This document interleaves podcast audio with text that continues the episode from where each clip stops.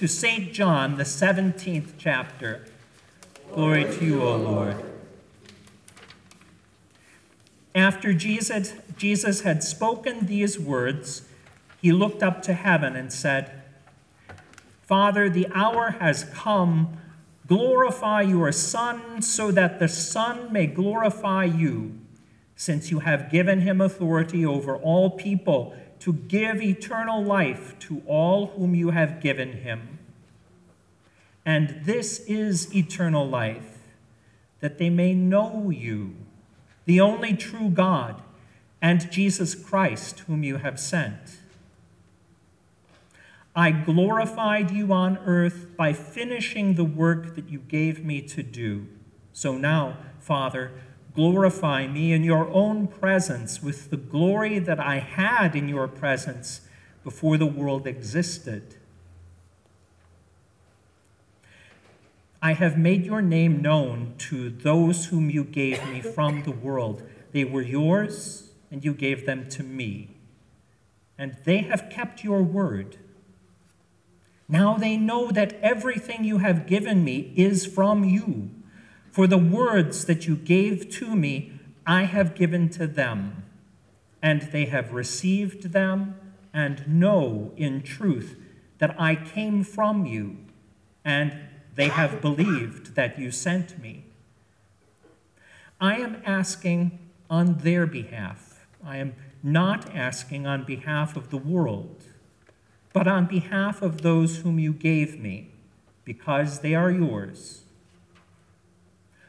All mine are yours, and yours are mine, and I have been glorified in them. And now I am no longer in the world, but they are in the world. They are in the world, and I am coming to you. Holy Father, protect them in your name that you have given me, so that they may be one even as we are one. The Gospel of the Lord. Praise, Praise to you, O Christ. Please be seated.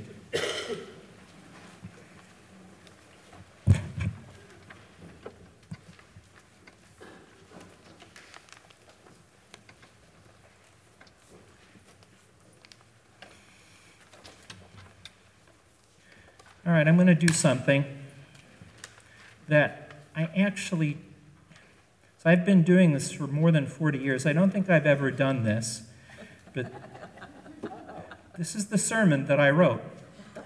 I worked hard on this sermon this week. I always work hard on preaching. I love to preach. I just don't think this is a good sermon. And I thought about it driving up, and I thought, Don, if you think this isn't a good sermon, do you have the guts to just go. and so in, instead, instead, we're going to reflect together in three scenes, on three scenes. Are you ready? What I want you to do first is this. Go ahead. Stretch out your neck. Wow, I have never really noticed that cross right through the skylight. Men of Galilee, women of Galilee, why do you stand gazing up into heaven? That's the first scene. That's the first scene. We're all looking up. So, the word ascension can trick us. The word ascension can trick us. So we confess in the Creed that our Lord Jesus, vindicated by God through resurrection, is now seated at the right hand of the Father. Well, where is that? Is it up there? So Martin Luther got into a squabble with a guy named Ulrich Zwingli. Say that. Ulrich Zwingli. This was during the period of the Reformation. And these reformers were arguing about the presence of Christ in the bread and wine of Holy Communion. And Luther, being a rather, well, conservative Catholic, insisted that Christ is truly present in Holy Communion. Christ is truly present with his body and blood in the bread and the wine of Holy Communion. Why? Because he has promised to be. And Zwingli, who was a smart guy, they met in a city called Marburg and had a debate about this. And Zwingli said, That's just silly, because we know that Christ has ascended to the right hand of the Father, and that's where he is now. So, how can he be there and on every communion table in the world? And Luther, being Luther, got mad and supposedly smacked his fist on the table and said, Christ is present in the bread of wine of communion because he's present in my cabbage soup.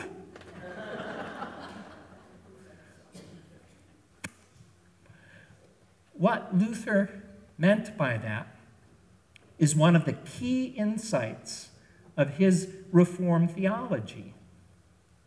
Luther understood that the exaltation of Christ is an exaltation into creation, an exaltation into the suffering of humankind. So Luther asked Zwingli, where is, what does the right hand of God mean? And Zwingli gave the right answer. It means well, the right hand of God is a metaphor for God's almighty ruling sovereignty in creation, in all things. And Luther said, You got it. The right hand of God is a metaphor for the way God is ruling in all things. And Christ is seated at the right hand of God. Christ is present, Luther said, hidden within all things, within the leaves that are breaking forth, within the bird song that greets you in the morning. Christ is the one who is present in all things, Luther said, for our good, holding all things together. Christ is most truly present, though, Luther said, in suffering. Christ has ascended most deeply into human pain and suffering, not only human pain and suffering, but the pain and suffering of all living things. That is where God is most truly with us, insisted Luther, and I think insists Jesus. I am with you to the end of the age. This is why Peter can say what he says to us this morning in the second reading, and that brings us to our second scene. It also involved standing and looking up, but it's a different image.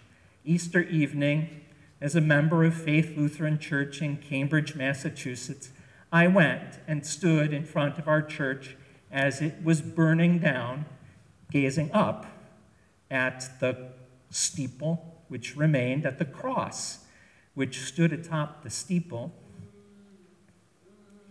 Peter, writing to a group of Christians who are experiencing distress and some form of persecution, says to them, Beloved, do not be surprised at the fiery ordeal which has now overtaken you to test you, as if something strange were happening to you.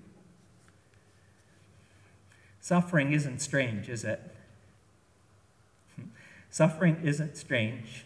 We all experience forms of suffering. And Peter wants to assure we human beings who suffer sometimes due to decisions we make, sometimes due to ra- things that seem random, sometimes due to the malice of others, we suffer.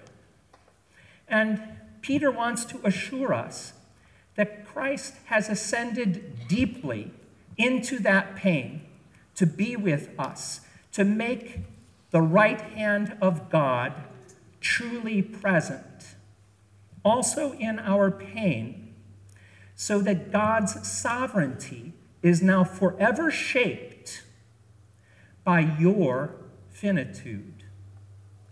So that God's sovereignty, God's very being, is now forever shaped by both the joys and the pain and sorrow that you live through. That's why Peter can say, Rejoice when you experience this, because this is an opportunity for you. This is an opportunity for you to experience the depths of real joy, not fake joy, not the kind of happiness that we often try to manufacture for ourselves.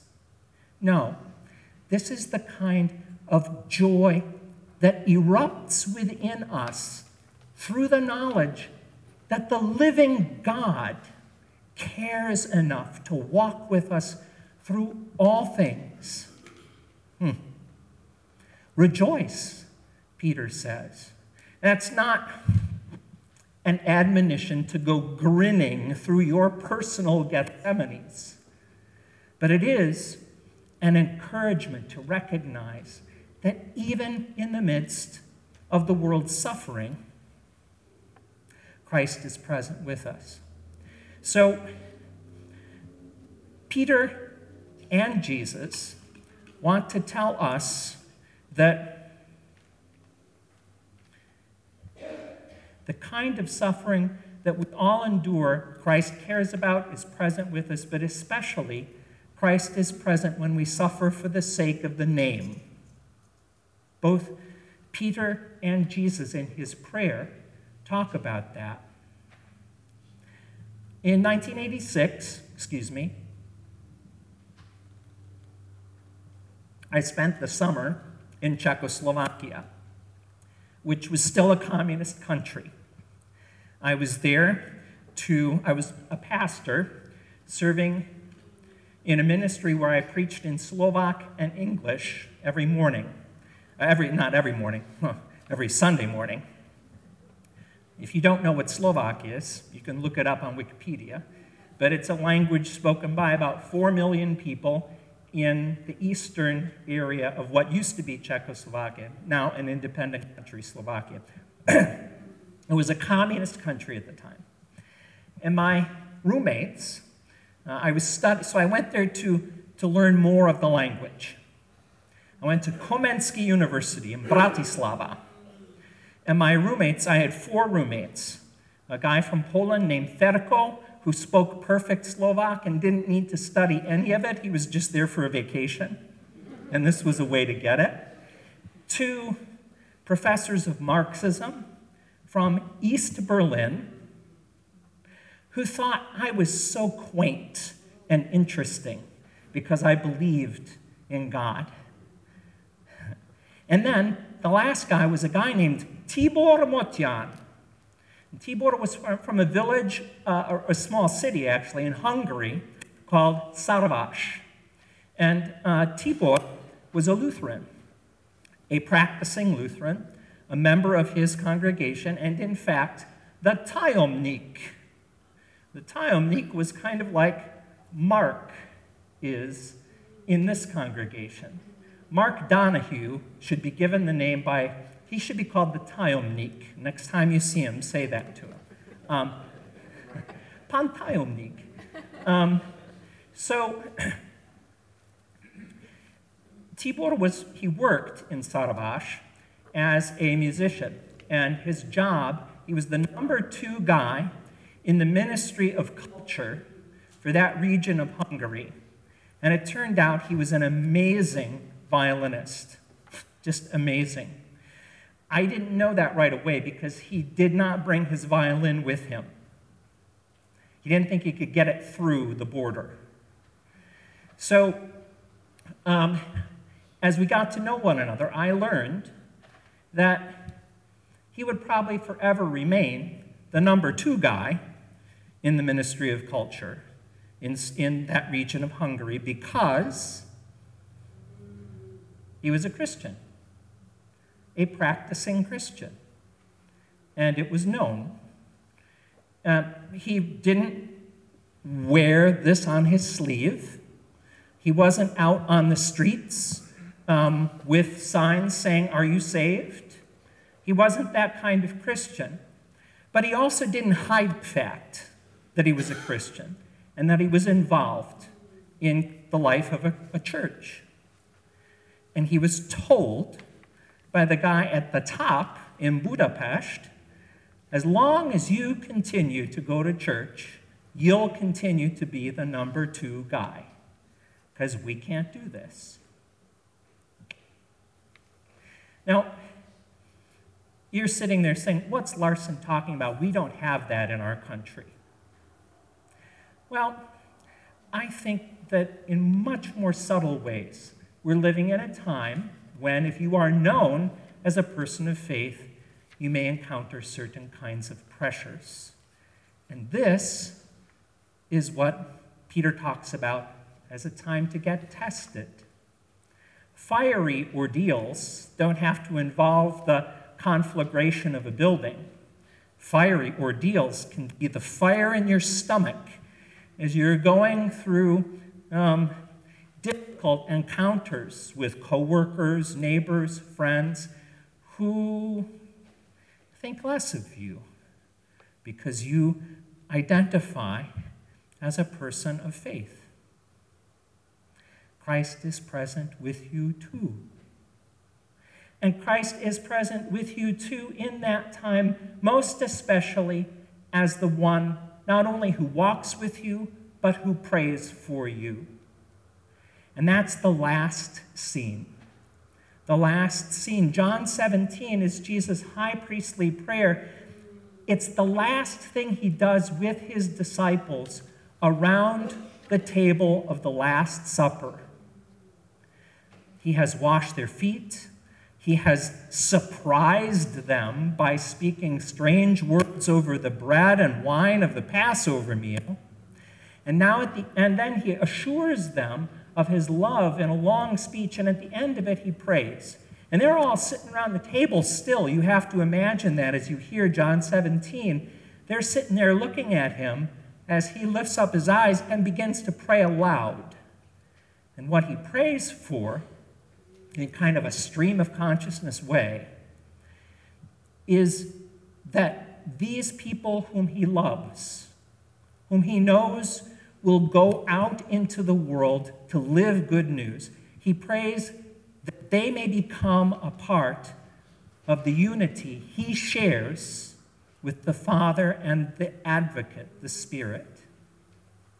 He prays, and we are meant to overhear this prayer. We are meant to see ourselves seated at the table to hear this prayer. Jesus lives, according to the writer to the Hebrews, to pray for us. And so Jesus has ascended into the depths of all things. Most especially, Jesus has ascended into the depths of human suffering and the suffering of creation in order there not only to share that with us, but also to constantly pray for us, for all creation, from within this pain. I don't know about you, but I find that tremendously comforting. I find that to be tremendously good news that Christ is hidden within everything to share it and to take it into the heart of God. You can count on the freedom that that gives you You can count on knowing that because Christ is with you, you can continue to face the tests that come your way. Because the tests of faith are also the occasions for faith. In Christ's name, amen. Thank you for listening to this week's sermon from Holy Trinity Evangelical Lutheran Church in Newington, New Hampshire, part of the Evangelical Lutheran Church in America. You can find us at hteelc.com, and don't forget, you are loved.